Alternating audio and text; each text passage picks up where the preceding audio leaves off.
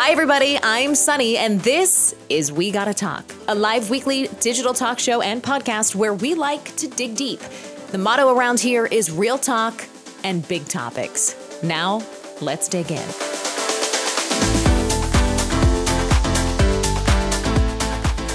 Hi. Hi, Sonni. It's Sonni, right? Sonni, yes. Sonni. Yes, yes. Nice to meet you. Nice to meet you. Oh my God, Sarah, I'm horrified. I was looking at myself and I just went back to put like some mascara on. I am like, no, you like look great. You look sick, great. Are you sick. Oh kidding? Oh my God, horrible. I'm like, I'm going to be using any social clips. I'm just going to X my Oh. giant puffy face out of this. You like full body sweats last night. I don't know what happened. Oh, I got know the feeling. Yeah. And you are, I shouldn't be complaining. You're like in the throes of IVF, which has its own challenge, body sweat challenges. so. Well, I just did like an hour and 40 minute tutorial on the injections, which sound like a night, not a nightmare, but just like lots of steps to pay attention to. And I was not expecting it to be so detailed. And um, anyway, there's like a lot of homework. So it's Did all you good. do, now we'll did you do fun time. IVF for your first baby? or No, no, Okay. I've never That's done what I thought. First time. And it's really just, I have a fair amount of eggs. It's just finding like a healthy egg. So hopefully this will do the trick. I know, I know. Wait, can I? Are, do, are you open with your age or no? Oh yeah, I'm 40. I'm actually gonna be 42 tomorrow.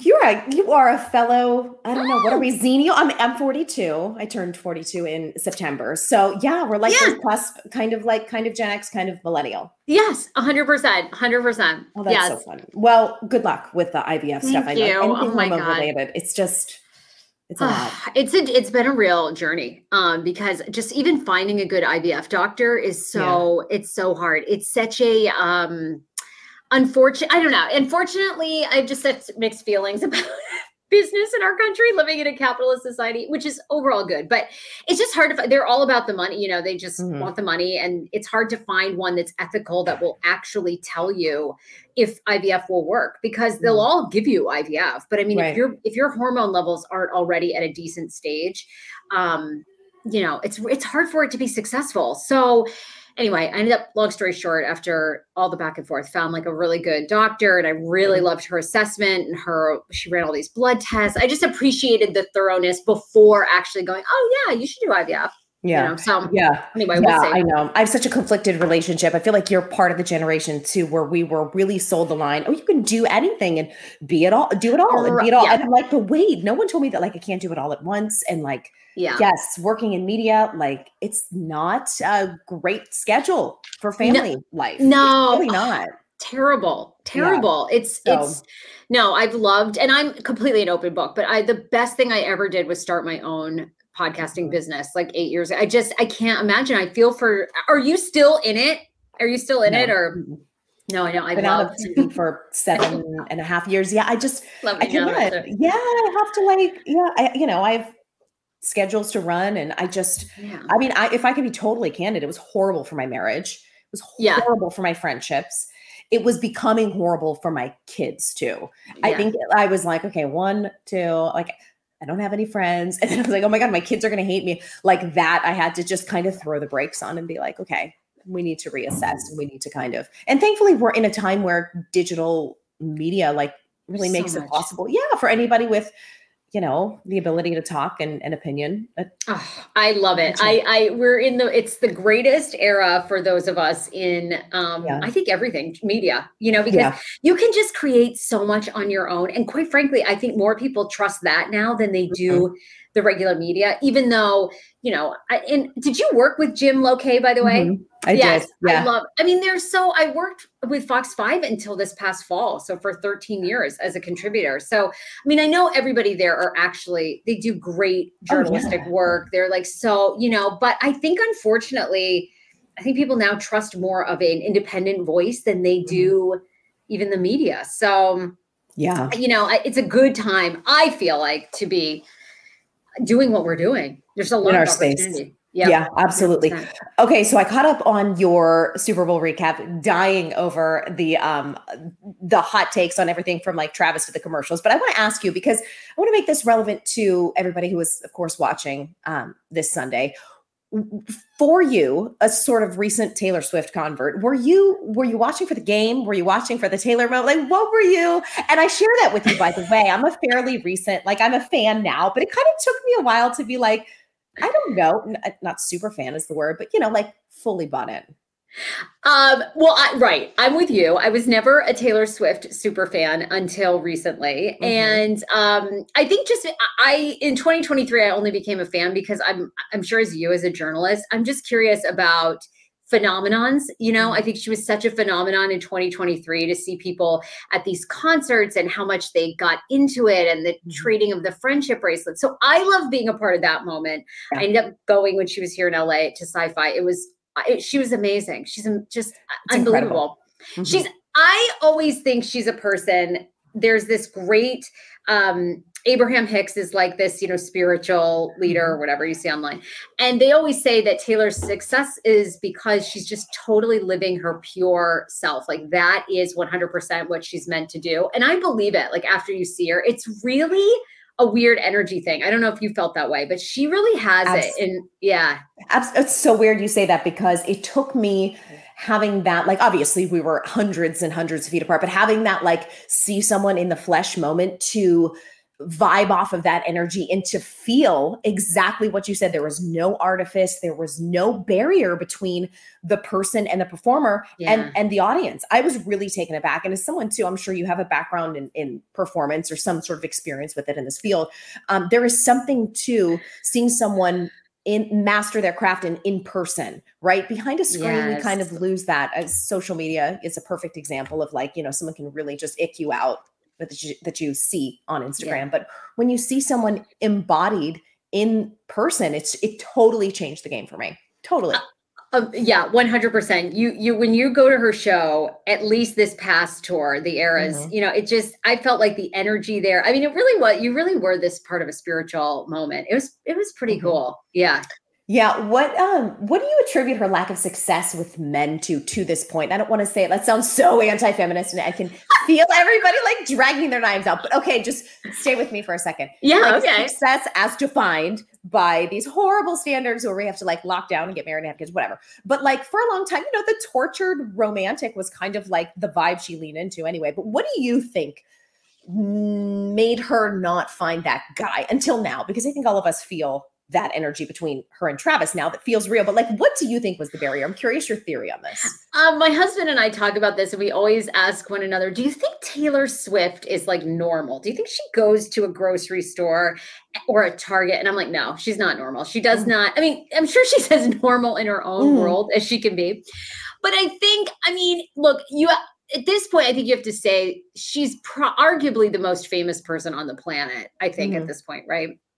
So, and she transcends all ages and backgrounds. And so I think it's very hard to find somebody, you know, you got to ask like what man wants to be with that energy? You know, oh my God. Man, yes. She's a, I mean, yes. Men can't handle it. I've said this. They truly can't handle it. And I mean that in the kindest way, but I mean, maybe Travis Kelce is it. I mean, that guy seems like he has yeah. some bravado and um, you know, so maybe he's the person that is okay with that, but you got to have somebody that's very secure in who he is. And I mean, can adapt to her lifestyle. So maybe mm-hmm. that's Travis Kelce because your football career is rather short. And so then maybe he can dedicate a lot of time to like whatever life they want to build together. But she's such a megastar. It's a whole nother level. Do you hear anything in the circles in LA about interactions with her? All these stories that sort of filter down seem to be nothing but positive. But I'm just curious from your perspective and in your world, like if you hear anything. I hear the same thing, right? I mean, with this Eras tour, didn't she give away something like $60 million in bonuses to, to her, her truck drivers? Everybody. Yeah. To everybody I, involved. Yeah. I hear really good things. I think mm-hmm. I think she's super well managed. Very, very, very, very well managed.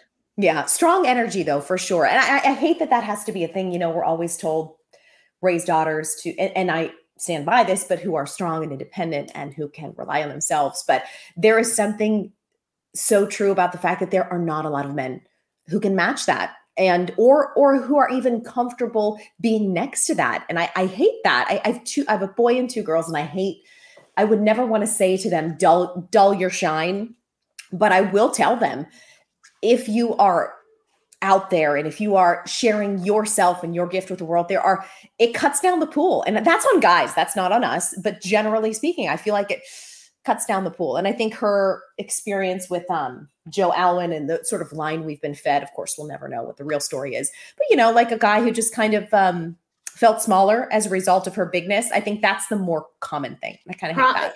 uh, yeah. And i mean i think too you know for a lot of these men do you want to sign up for that level of intensity, right? I mean, mm-hmm. scrutiny, like just uh, you, the paparazzi following you everywhere, stalkers. I mean, that guy, that crazy guy that's been arrested a couple of times in front of her place in New York. I mean, right. you're just always, that's always there. I mean, that's right. a lot for anyone, I would think, to want to be a part of that life. Right. Uh, okay. What do we think of fashions at the at the Super Bowl last night? So let's start with her, and then we have to talk about Blake Lively's outfit, which I feel bored. I, I don't know. I really like her. I think she's lovely and gorgeous. It was a little like cultural appropriation ish to me. I was like, Blake, like really? I didn't even pay attention. Okay. I don't know. Like the, tr- I don't. I was like. What? You're not like a gay like like it was like the Adidas tracksuit, bright red, all the bangles, all the the super tightly curled hair. I'm like, I'm just trying to make it not feel costumey. It felt costumey, but cute. I mean, I would wear it, but it it, it felt a little oh okay. I actually I enjoyed the fashion. Um, you know, Taylor kind of wore the all black. I loved the jeans, the bedazzled, like kind of cut at the top. I mean, I'm sure these are probably Alice and Olivia like you know, $2,000 jeans. Um, but they looked, I thought she looked great. I thought Brittany Mahomes looked great. I mean, Ice Spice. Ice Spice is her own um, fashion. And, you know, I, I, and I thought Blake Lively, I loved the red. I, I actually enjoyed the fashion, but mm. I don't know. Tell me, you you feel like I feel like you had like more of a breakdown. It didn't no. bother me. It, it was it's a little hot takey of me, and I know there are people who are going to roll their eyes, but I just you know when she dressed like someone who is not her, it didn't feel like I don't know. I'm like okay. I mean, this is like we're used to seeing her in you know like very sleek sort of designer dresses, and when it's denim, it's like very understated. It was just, it went a little, it went a little costumey. It went a little, let me put it this way, like, look at me, I'm a sports girl now. All of a sudden, like yeah. with your tracksuit. Like, I don't know. I mean, yeah. it's fine. It's just, it felt a little, mm, I don't know. I they looked great in that box up there. I mean, they, they were celebrating. So they mm-hmm. were chugging beers. They were partying. I mean, so I mean, Vegas gives you that vibe anyway, right? Like yeah. that's what I love about the city of Vegas. So they looked like they were embodying it. Everybody looked like they were having a ball, and um, yeah, I thought it was. I, I, I loved how much I actually enjoy the Taylor effect of, of, of the NFL. I do. I don't. I do it. too. I do too. I don't know why. There's. I'm. I'm sure you've peeked into the um, sort of conservative corners of social media that have just said horrible things. It kills me.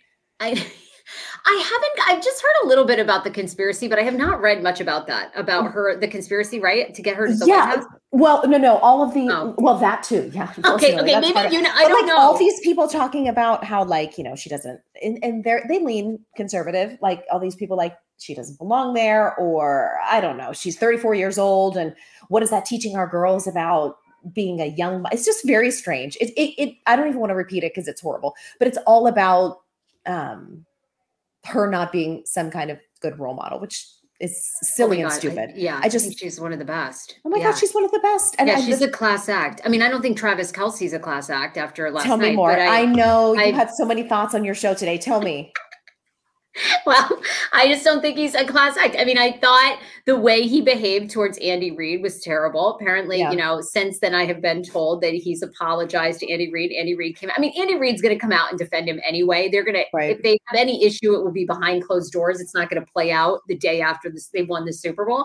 Mm-hmm. I just thought it was. I thought that was a moment for me where he acted like a thug, and if that had been yeah. a black NFL player, we would be having a totally different conversation about it. And I, I, yeah, I just think it's a double standard, and no news outlet, liberal or conservative, is really saying much. So that's, I think, terrible. Yeah, total double standard. And also yeah. the fact that, again, he's paired with the single sort of most market driving factor in the NFL in the second half of the year, which is Taylor Swift. I mean, like, it's hard to.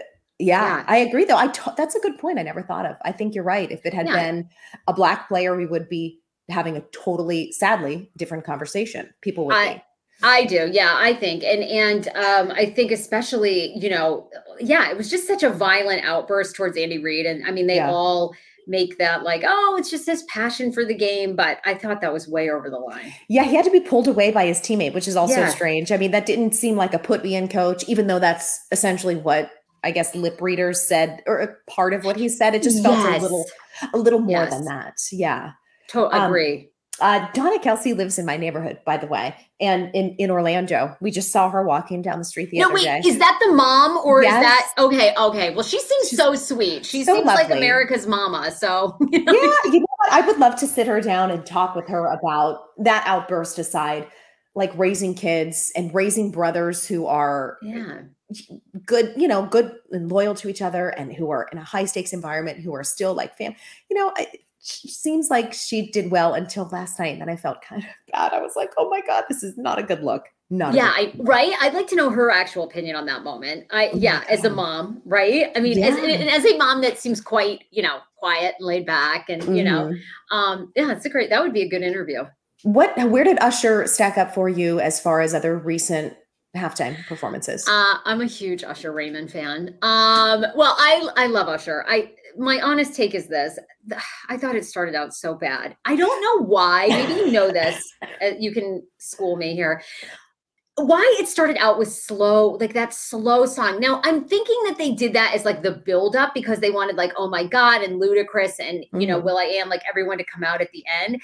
But I just wanted him to come out with like sex appeal. You know, he's doing this for the 40 year old, the 38 year old millennial mom at home, right? Us. Right. And I wanted the shirt off earlier and I just wanted him to come out popping. You know what I mean? We're Vegas. Like nobody wants to hear a slow song.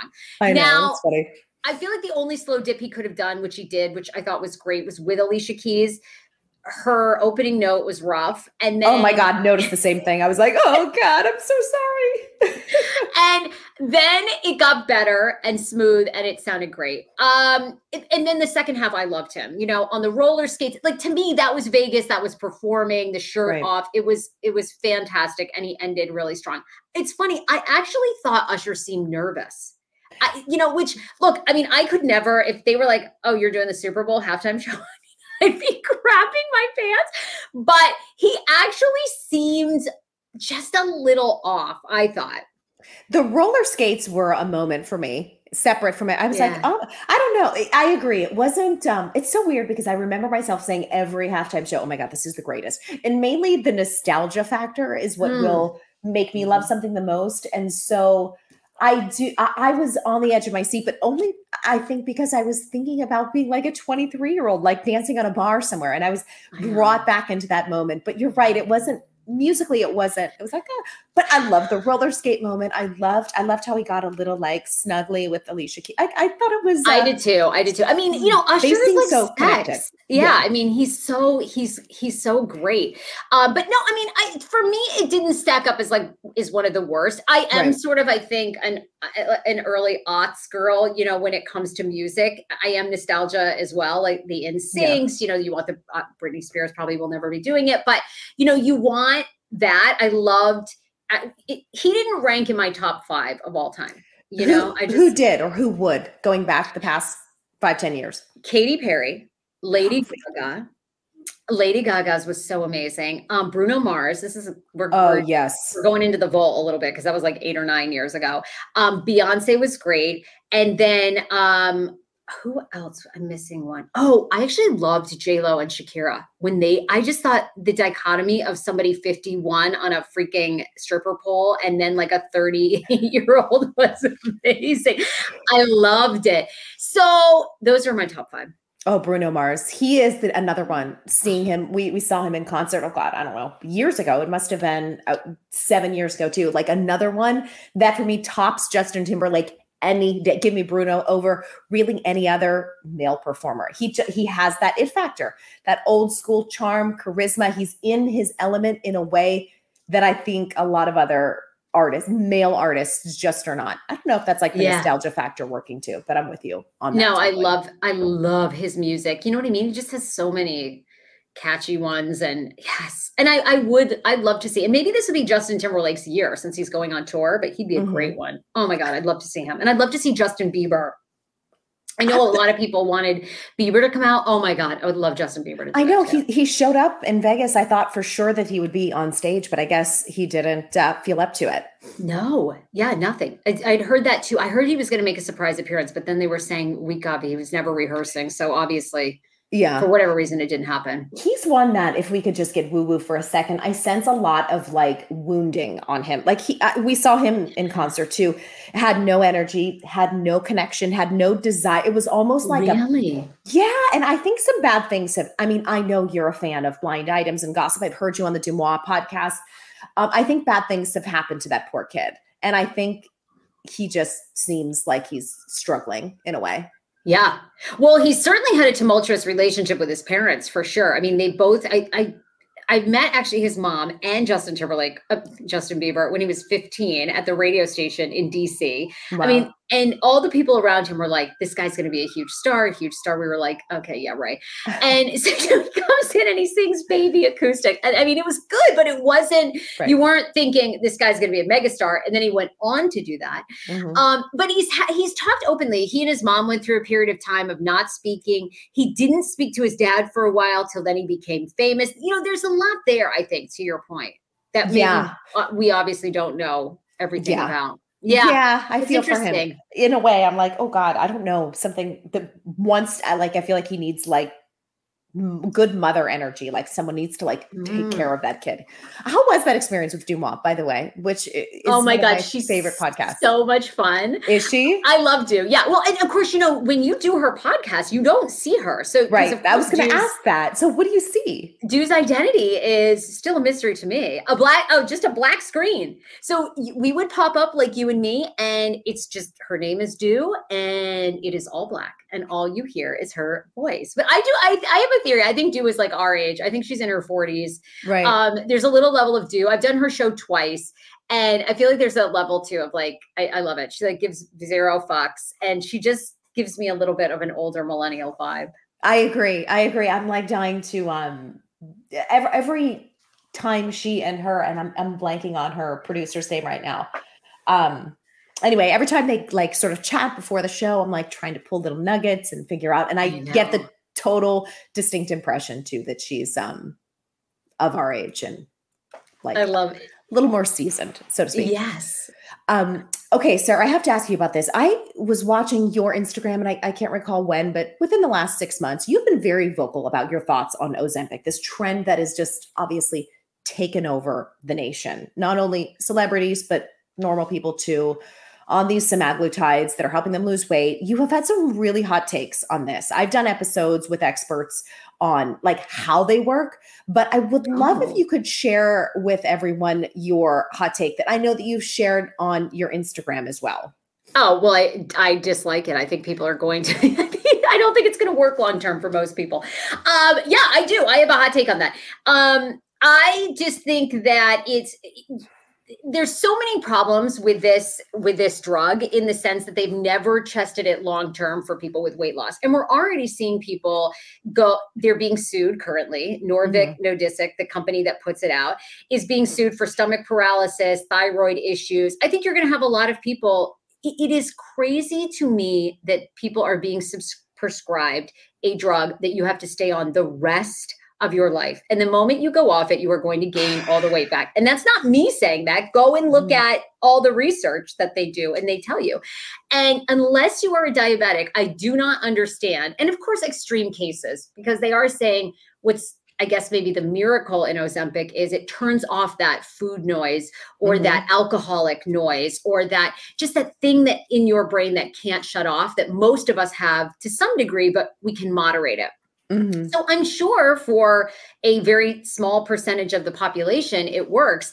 But no, I think it's very dangerous. And I think we know it's dangerous because it's such a moneymaker. And why, in God's name, would they even be talking about in this country prescribing that to children mm. before mm. we get to the root of the crap that is made in our food? I mean, yeah. in, our, in our country, we allow chemicals in our f- food that most people don't allow in Europe.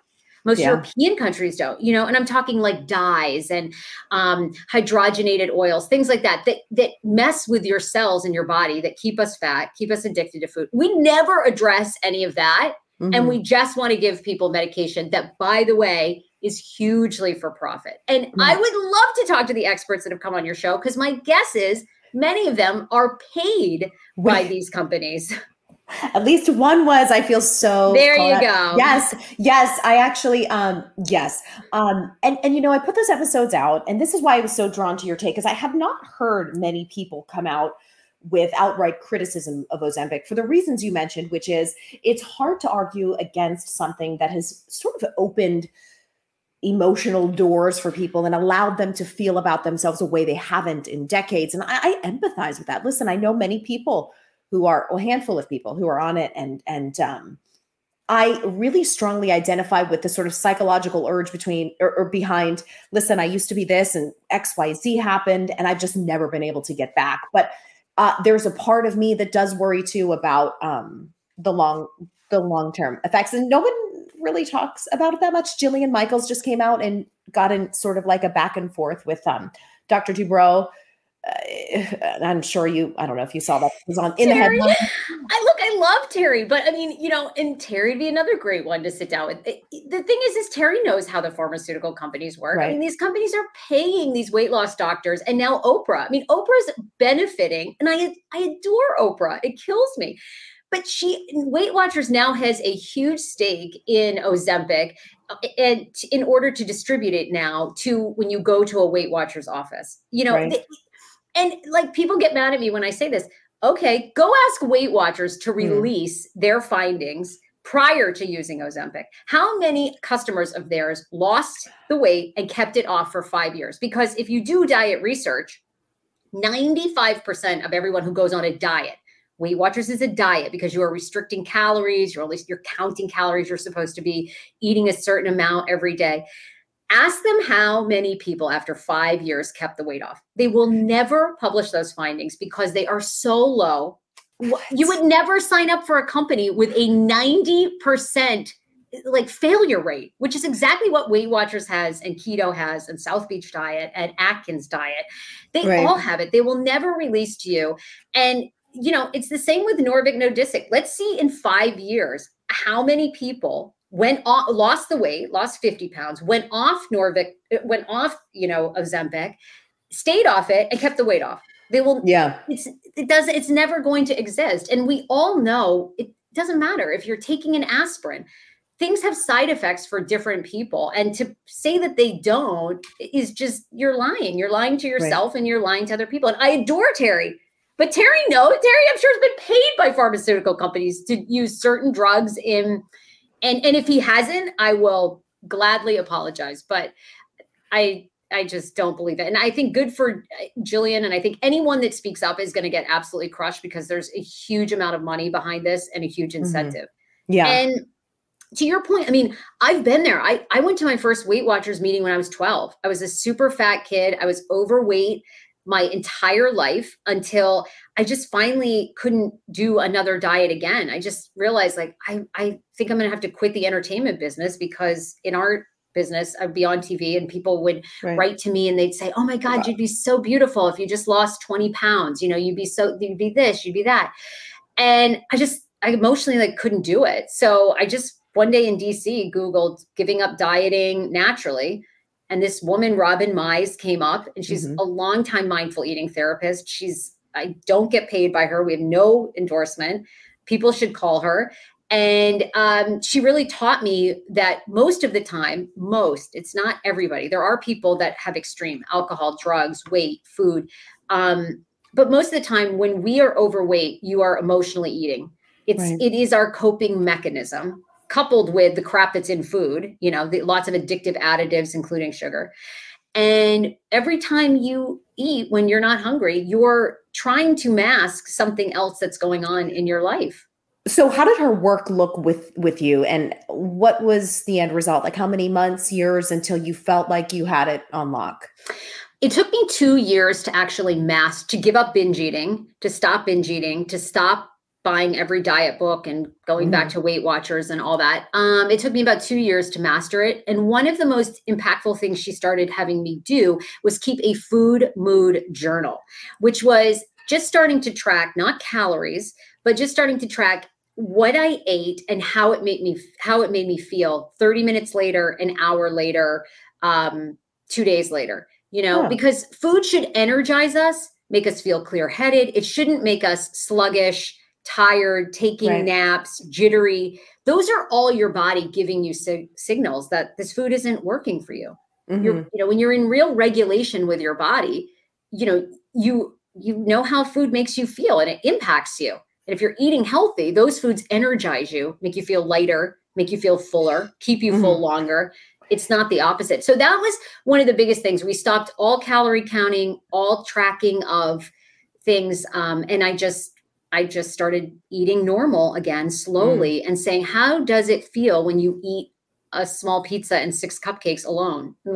Well, the next day felt like shit. Like that i felt like crap. Oh gosh sarah i'm that makes me like feel for you. Like you know I, I, I feel for you hearing that but i'm glad that you were able to find well, a way to connect to what what was causing it yeah i mean yeah. so many people have it food is yeah. food is just another way of coping with you know life can be very difficult and so i think that's my other thing is ozempic doesn't address the root of yeah. why we overeat i mean well yeah and and, and that sort of explains why you would have a strong reaction to it as someone who's lived through some things that just factually don't work or at least didn't for you it can probably feel frustrating to see this sort of touted as a shortcut when in fact you know there's concerns about some long-term issues well, I always say people should do what they want. Like do it. You know, if you if you want to do it cuz like you said, you know, I've been there. Like nothing, you know, it does feel great to be thin. It feels great to fit into your jeans and look right. good and not, you know, so people should try it. I just think that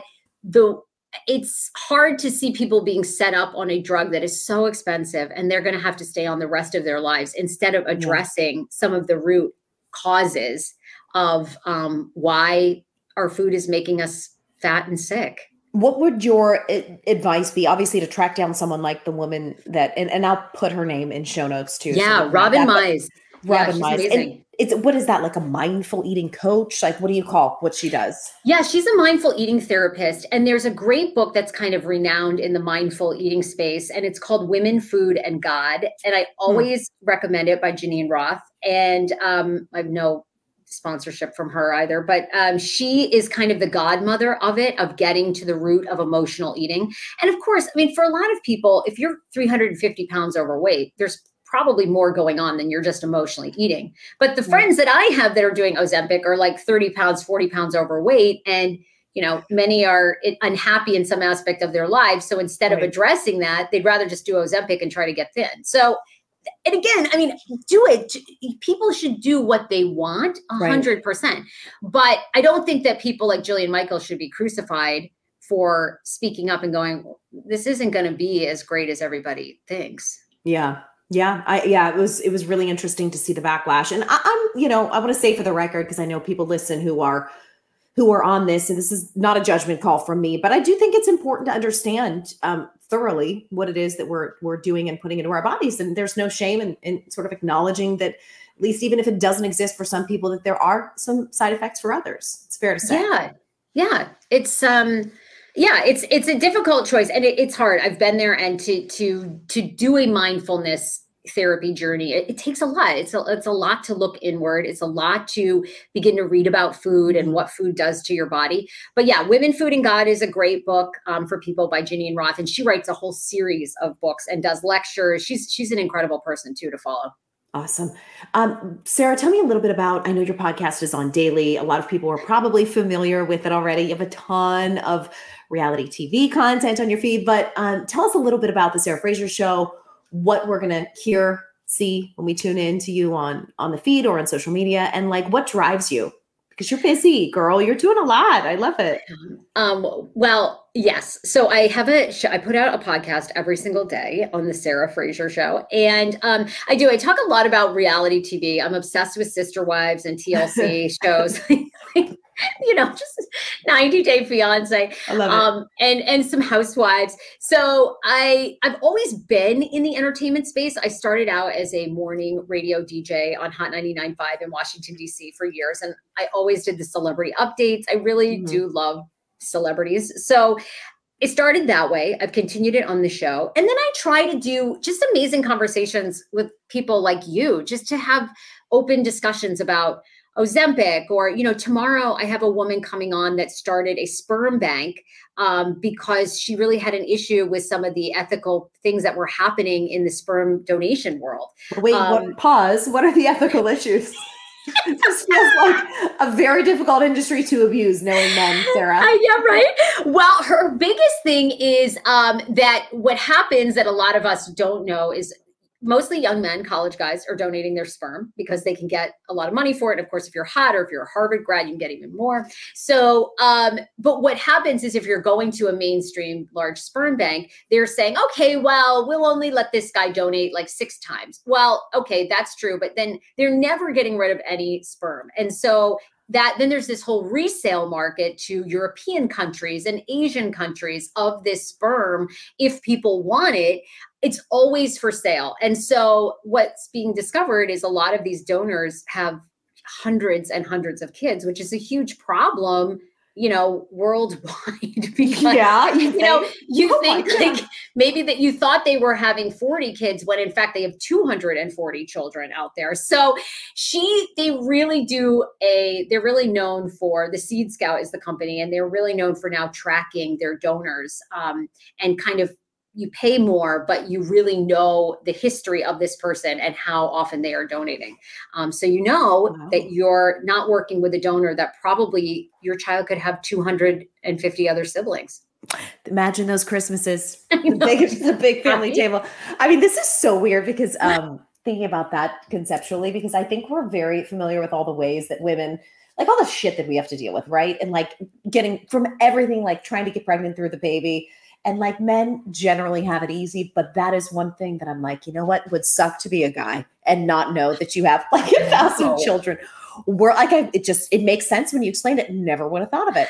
And I had never heard of this guy, but um, tomorrow on the show, she was telling me about a guy named Donor Dylan, which which People Magazine just did a story about. He is now he's like 27 years old. He has 130 children. Oh he God. went to one of these major sperm banks, you know, got paid gave a couple sperm donations, thought that they were like he, you know, he might have fathered 20 kids or something, and then realized they were doing all this resale. So now he's on a mission to go around the country, and I believe in other countries to meet the children that he has fathered. Yes. I thought you were going to say and, and impregnate, impregnate everyone who's interested. and, the old fashioned way. No. More. Yes. Yeah. Wow. Yeah. I, you know what? I, I, listen, I, am far from a, a, a, traditionalist in that sense. I think technology has brought us wonderful things in medicine, but there's something creepy about like the ability, the abilities that we have right now, and and and misused in ways that you just said, like your DNA being used beyond your knowledge, not just in the U.S. or for the period of time that you specified, but like sold internationally. Like it, that's kind of that's crazy to me. Yeah, it's yeah, and I mean, you know, it's not every sperm bag, but it certainly right. is a practice um, that is that is happening. You know, and she and Danielle Winston, who's the founder of this Seed Scout company, talks more about it tomorrow. And obviously, I'm on a journey. Um, you know, you and I were talking about at the beginning. I'm getting ready to go through IVF, and I've just the past year I've gone through four IVF doctors in a search to find just somebody that I really thought was ethical and transparent and it's it's a very difficult industry because it's really not that regulated. You know, yeah. I mean, obviously the drugs we're using are you know approved for use but the way in which they practice or what they have to disclose and a lot of that is not regulated so it's um i just now if i can bring awareness on my show too right. or you know lots of times we do silly content, but if I can entertain and inspire people and sometimes make them just think differently for a minute, I think, you know, that's why I keep going. Yeah, you've been so great. And and I followed your show for years. I think because I can't even remember the first time that I heard it. It's been a while. I've subscribed for a while, but I think knowing that you had a background in radio and like traditional media, I was kind of drawn to that. We have some friends in common. Um, but you do do a great job of blending like the fun entertainment. I love that you're living your truth in LA, but with the real stuff too, and and feeling like um, there's kind of a peek behind the curtain element in all of it.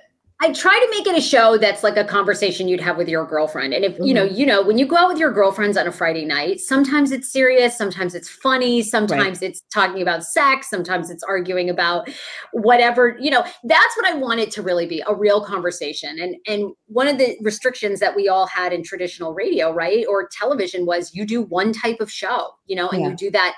And and I think that's fine and yeah. it served a great purpose and some people are excellent at that, but I just never wanted to do it. I wanted to one day you tune in and it's like, oh my God, she's got some porn star on that's now a pastor. And then the next day we're talking to like, I love it.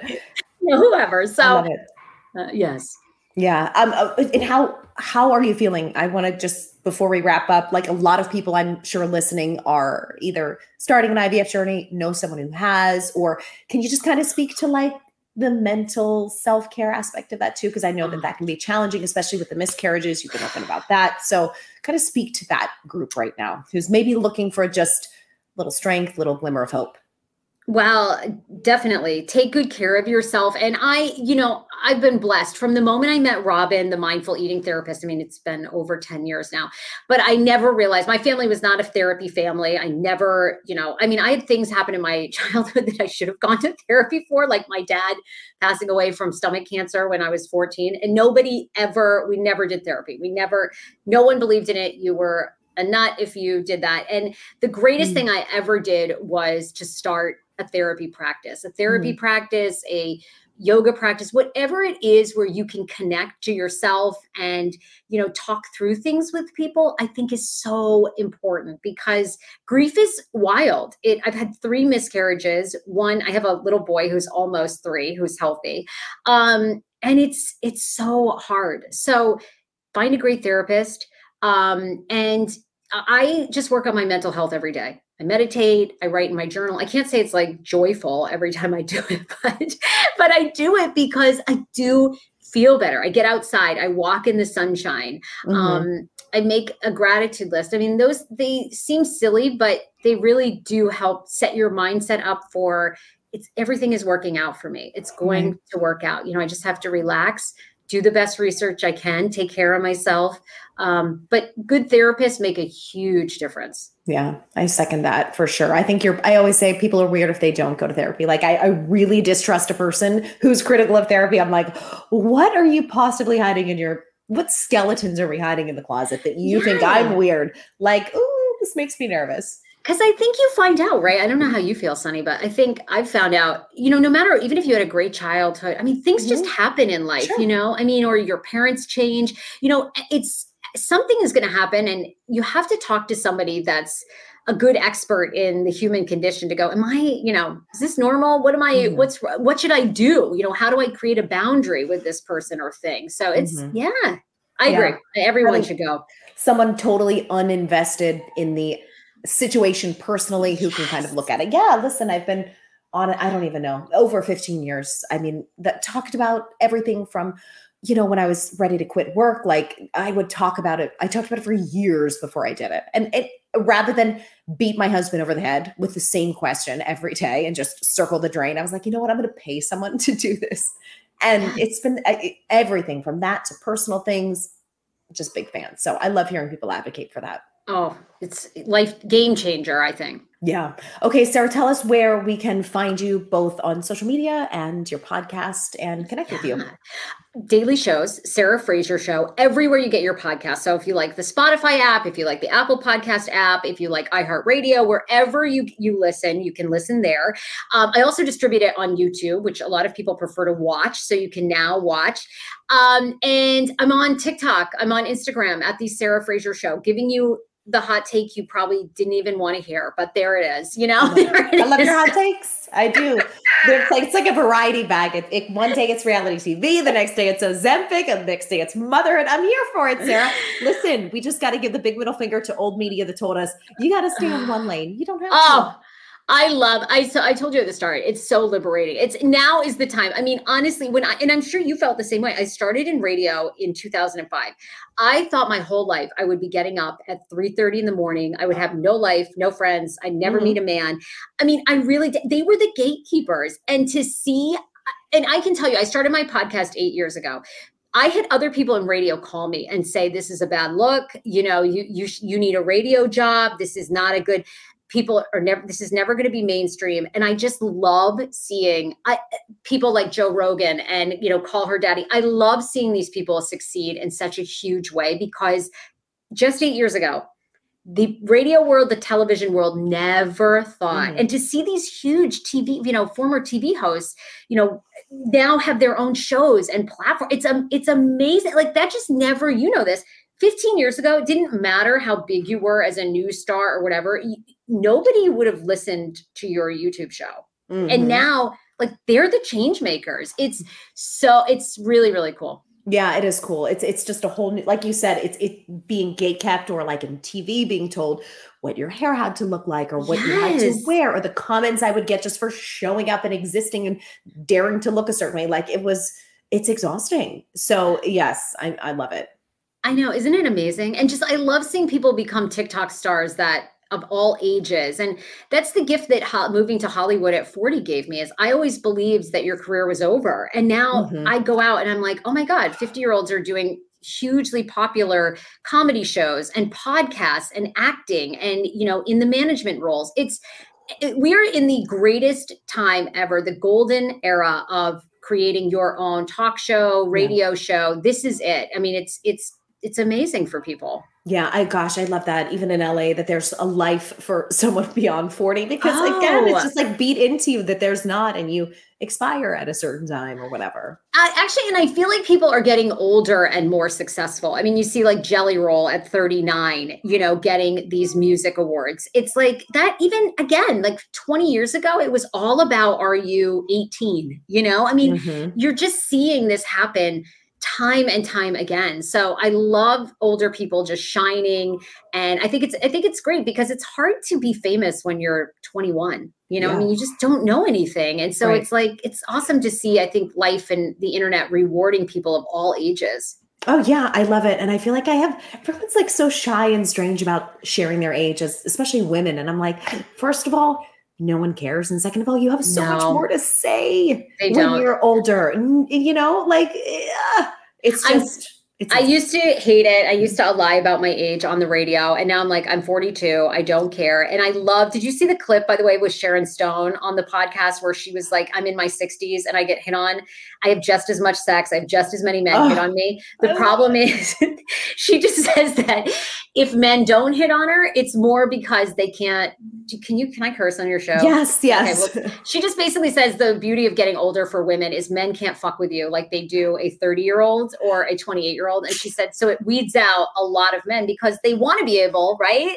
Oh, sure. fuck with you. Yes. Um, and that's why you see a lot of older men date younger women because it's easier. You know, they can't so, handle it. Just like right. Taylor Swift, they can't handle a strong, beautiful woman. Sarah, yeah, it all comes yeah. full circle. Right? Know? Like, like Sharon Stone's like, I have demands. You know, she's like, yes. you know, a guy like I'm not going to get a sugar daddy. I, you know, I'm not going to put up with all the things he wants. You know, so I'm like, I love it. I love to see women just shining, and and men. It's great mm-hmm. to see men living their their truest dream. We all should.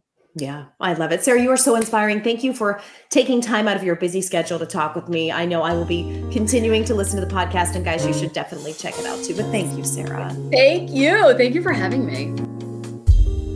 Thank you so much for listening to this latest episode of We Gotta Talk. If you don't mind, I would love if you could leave a rating and review. Those help this show to get out to people who might find it useful or entertaining. I'm so grateful for your support. Please follow on Instagram at Sonni Abatta or check out our latest blog post at wegottatalk.com slash blog. See you next time.